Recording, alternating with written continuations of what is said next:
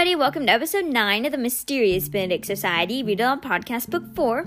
Today we'll be reading chapter 9, but first, a recap of chapter 8.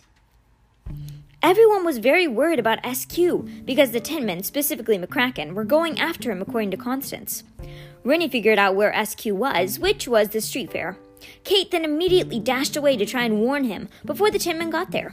When she arrived, she was met with everyone leaving the street fair, saying there was a gas leak.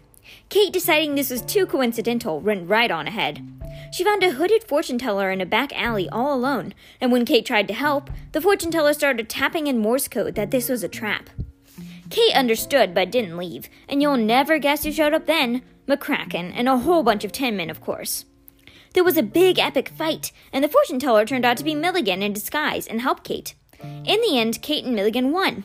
Milligan informed Kate that he disguised SQ as a clown and got him safely away before anything could happen to him. Then they just sat, enjoying some quality father and daughter secret agent time together. So that's the end of the summary, but before we get started, I have a shout out to give to Eliza.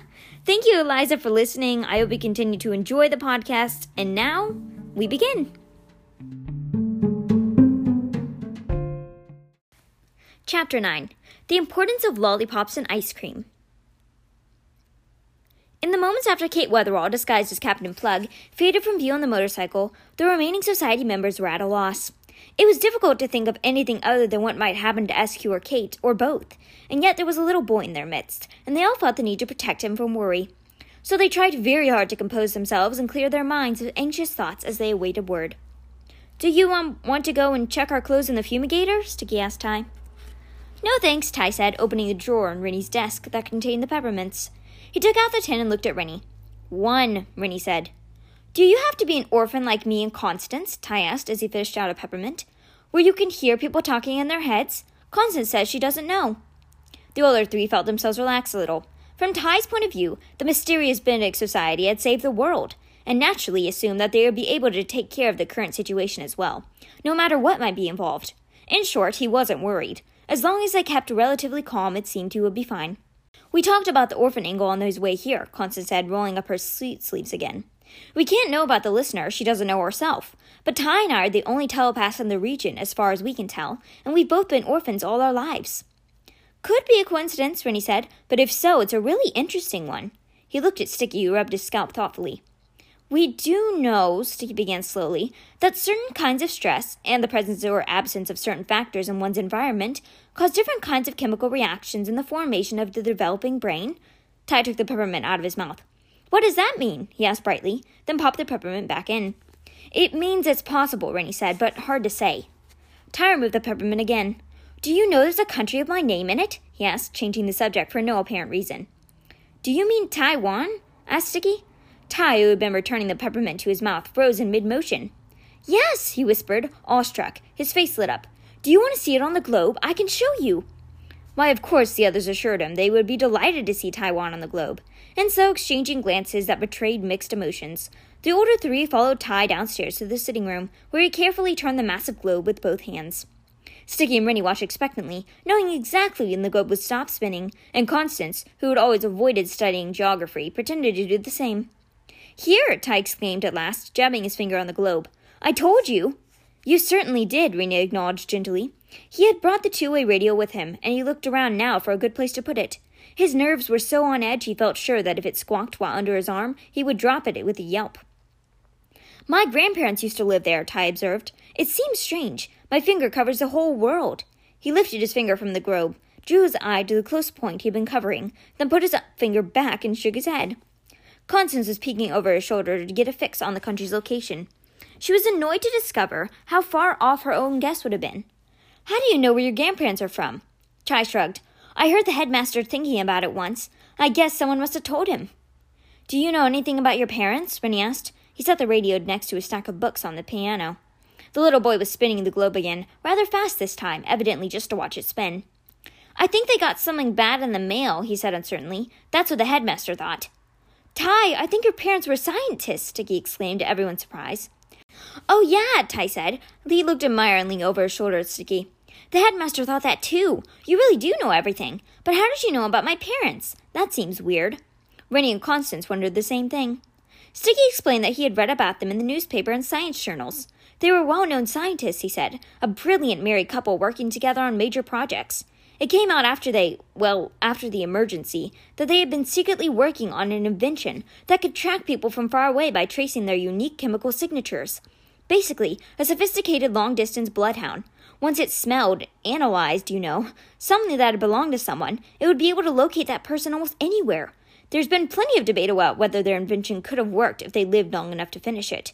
They had some good ideas, though, and were clearly determined to try. Why would they do that? asked Tai, who had stopped spinning the globe and turned to look at Sticky. He didn't seem upset, only curious. This was not especially surprising to Constance or Reynie, who had always been orphans themselves. But Sticky felt a bit disconcerted talking about Tai's parents, afraid of upsetting him. They, uh, your parents? I mean, I mean, I don't know why, but. Constance cut in. During the emergency, the Whisperer was telling everybody the missing aren't missing, they're only departed. Just up here, you know, she said, tapping her forehead. So people were confused. But lots of people were actually disappearing, thanks to Mr. Curtain and his thugs. And some people, anyway, were noticing. People like us, Sticky interjected, people with an unusually strong love of the truth. Which means that some people, Constance continued with an annoyed look at Sticky, really wanted to try find where their loved ones were. Your parents were probably trying to help people like that. I think they were heroes, Tai. Really? Tai ran over and grabbed Constance's hands, which, much to her surprise, caused tears to spring into her eyes. I mean, she said in a choked voice, I think so. Yay! Tai said and hugged her. Sticky and Reynie, meanwhile, surreptitiously wiped at their own eyes. Wow, you're all feeling the exact same way, Tai exclaimed. It's weird. Oh boy, Reynie murmured, and then in a louder voice, he said, George, what was this business about getting something bad in the mail, though? Sticky shook his head.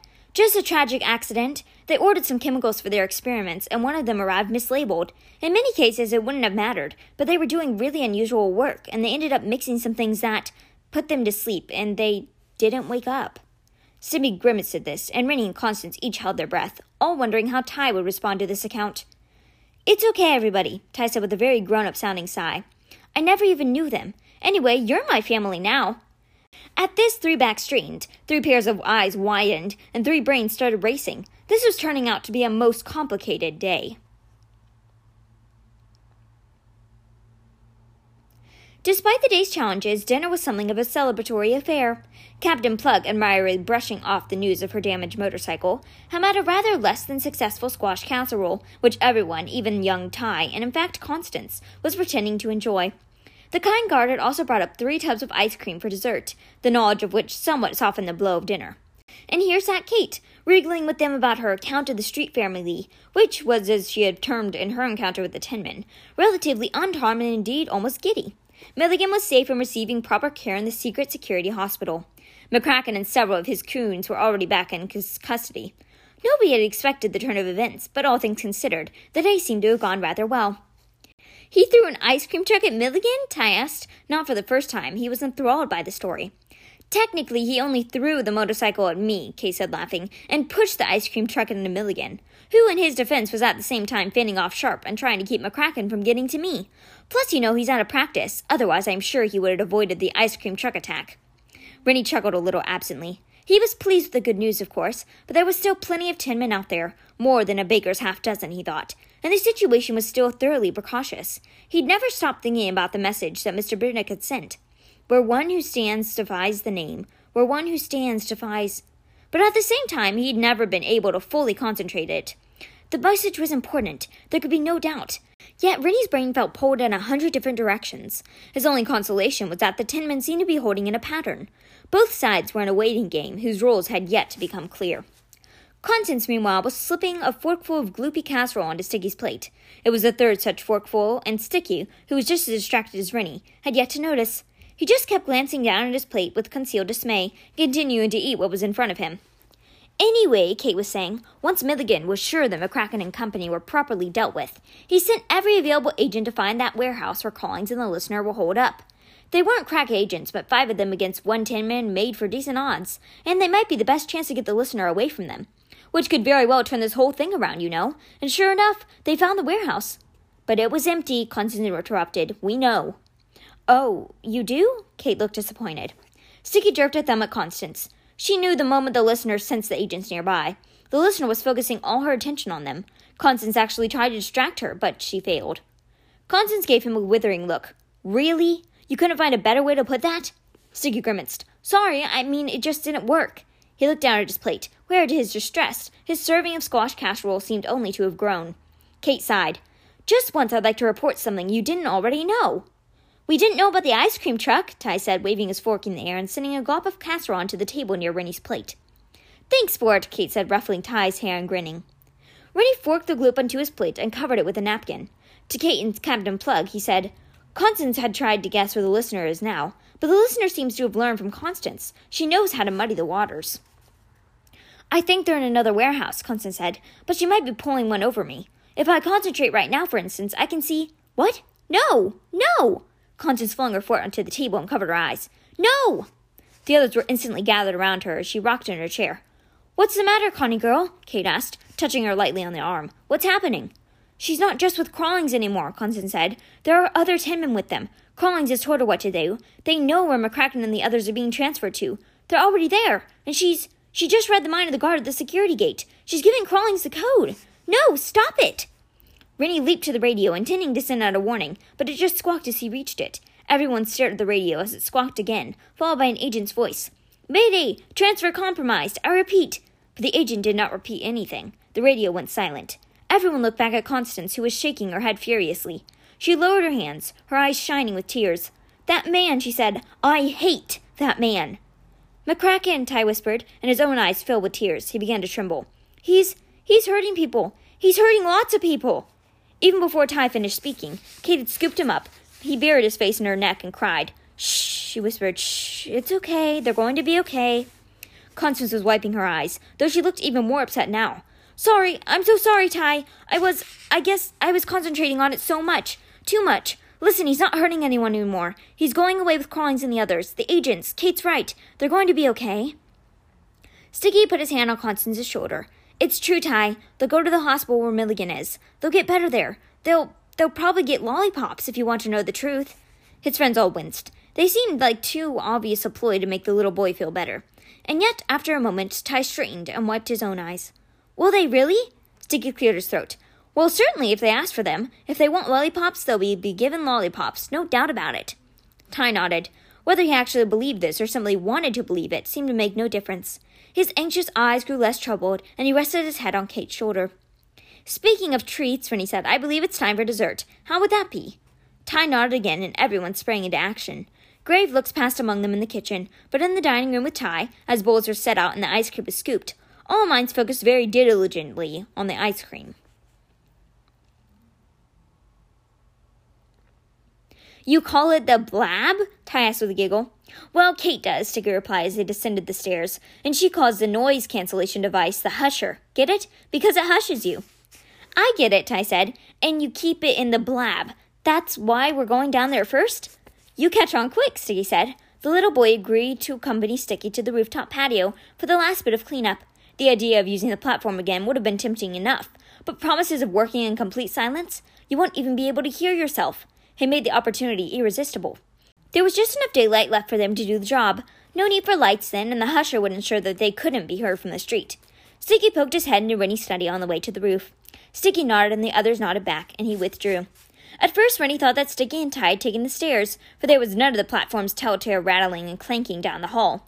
But then his mind registered several small details the subtle change in the air pressure, among other things, and he knew that they had taken the platform with the husher already engaged.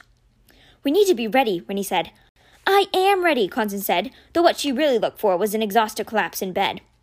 Kate, holding Madge on one gloved, protected hand, was stroking her feathers soothingly, felt no need to say that she was always ready, although she did think it. Down in the courtyard, Captain Plug was pretending to pull up weeds, or rather, she was actually pulling up weeds, but not at any great pace. Weeds at her excuse to be in the courtyard when the men arrived, the better to casually greet them at the gate and avoid their coming to the door and the men would arrive. Of this there could be no doubt. McCracken knew Kate was in town now, so of course he would send someone to check Mr. Benedict's house. Perhaps he would even come again himself. He's got to be nursing a whole whooping headache from the tranquilizer serum, though, Kate said quietly, picking up the conversation where they left off a minute before. And he probably thinks I wouldn't risk coming here anyway. I doubt he'll waste his precious time. Though you're right, Reynie. I'm sure he'll send someone, just to be absolutely certain. And if he sings Crawlings with a listener? This was their greatest concern. If the listener would be dispatched to their premises. If that happened, their chances of avoiding detection would suddenly grow dismal. He doesn't like moving her around the city, though, Reynie pointed out. He prefers to keep her hidden away. I don't think he'll risk sending her here, not when he thinks you will probably aren't here anyway. They all nodded, all hoping this was true, all fearing it wasn't. Their answer came soon enough. Twilight was settling in, and the light growing dim and bluish, with the occasional firefly blinking here and there over the courtyard. When the radio squawked, a sentry informed them that a familiar luxury car was heading into the neighborhood. It wasn't bright enough outside to determine who was in the car, however. Reynie thanked the sentry and shut off the radio, whose squawks were so loud they might be heard from the courtyard. He also turned off the overhead light. His fingers were slippery on the switches. He discovered his hands were damp with perspiration. Reynie went to join Kate at the window. Constance, for her part, remained seated at the desk. Captain Plug had pulled the last of the weeds and was raking them into a basket when the car glided up to the curb. The car doors opened simultaneously. One of them, to everyone's relief, stepped the scaredy cats. Each man was holding his head in precisely the same way. Each had precisely the same pained expression. They approached the gate. Captain Plug went to meet them. She carried the rake in such a way that suggested she would rake them both, if the oblivion, if necessary. Reynie whispered, They drew the short straws, I guess. No, Kate whispered. I'll bet McCracken's punishing them for getting taken down by little old me. Shut, Constance whispered. Up. She was scowling with concentration, her eyes closed, her fingertips pressed to her temples. She had told them that the listener, her concentration noticeably deteriorated, was every bit exhausted as Constance herself was, but Constance was still throwing as much mental garbage at her as she could possibly muster. For the listener was surely knew that the Katz brothers were coming here, and if she perceived that Constance was aware of their presence now, then the jig was up. The listener would know that Constance was hiding out in Mr. Benedict's house. That was why Constance avoided looking out the window. She was concentrating on real and imagined scenes, anything other than what was happening right now, and yet at the same time she was reserving a fraction of her attention, a quiet corner for the present moment, just in case. The Katz brothers were arguing with Captain Plug, who had raised her voice. She was speaking so loudly, in fact, that the Tin Men were wincing, not from fear, but rather because the loud noise worsened their headaches. Nonetheless, they kept glancing at the house, methodically checking all the windows.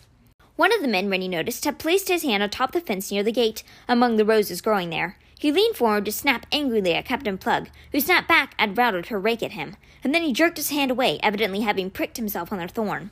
His brother, meanwhile, made it as if to push through the gate, and as Captain Plug shifted sideways to block his entry, the first man placed his head on top of the fence again, more carefully this time. He seemed to have no words for the guard, however, and at length he and his brother retreated with mocking bows, got into their car, and drove away. They're gone, Reynie told Constance. Constance made no reply except to lower her head to a desk with a soft groan. There was a tap at the door. Reynie opened it to find Sticky and Tai in the hallway. He gestured them into the study and turned on the light. Constance groaned again and did not look up. Kate told Sticky and Tai what had happened. The question is whether they actually believed Captain Plug, Kate said. Maybe they just want her to think they believe her. Maybe they're planning on coming back.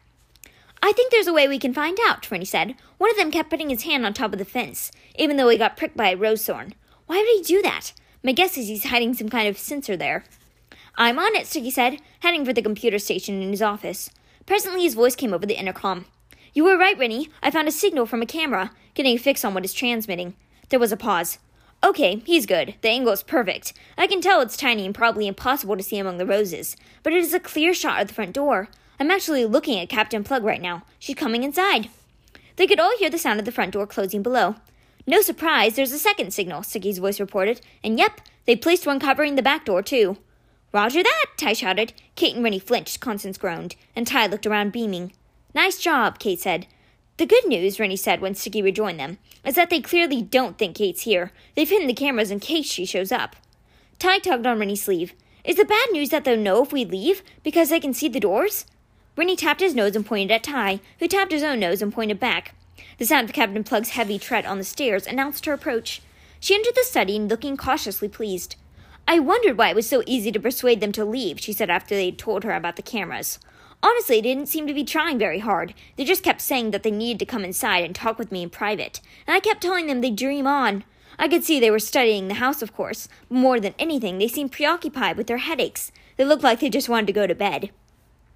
They did just want to go to bed, Constance growled, at last looking up with her bloodshot eyes. And they were preoccupied by their headaches, I made sure of that. And now I just want to go to bed, and I'm preoccupied with my headache. Constance nudged them, Tai cried in delight, and it gave her a headache too. Reynie squeezed Tai's shoulder and said very softly, You're right. I guess we should use our quiet voices for her, shouldn't we? Tai nodded, tapping his nose.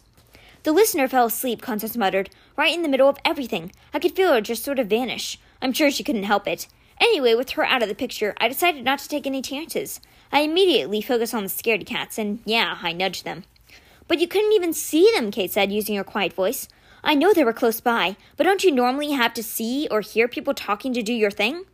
I felt too exhausted to get up, Constance said, so I just sort of piggybacked on what you and Reynie were seeing. You were both concentrating very hard. I know it's against the rules, but give me a break, will you? Break granted, Reynie affirmed, and with thanks. Now you need to get yourself into bed, Constance. If the listener's asleep, this is your opportunity, right? You don't have to tell me twice, Constance said, dragging herself to her feet. And you should come with me, Tai. If you wake up in the night, then you have to wake me up right away, understand? No being awake without me. Roger that, Tai said very quietly. He glanced around for approving looks. Everybody gave him one. Everybody also yawned. The mere thought of sleep had reminded them how exhausted they were, and it was quickly agreed that they would all go to bed too. With the listener desperately needing her sleep, it seemed unlikely that the baker's dozen would be making a move tonight. Nonetheless, Captain Plug would monitor her radio until one of the society members rose in the early morning, and then the guard would turn in. Let's hope for good rest, Reynie said. Something tells me tomorrow is going to be a long day. Aren't all days the same length? asked Tai. Not tomorrow, kid, Kate said, giving him a wink. Tomorrow we save the world. That always takes longer.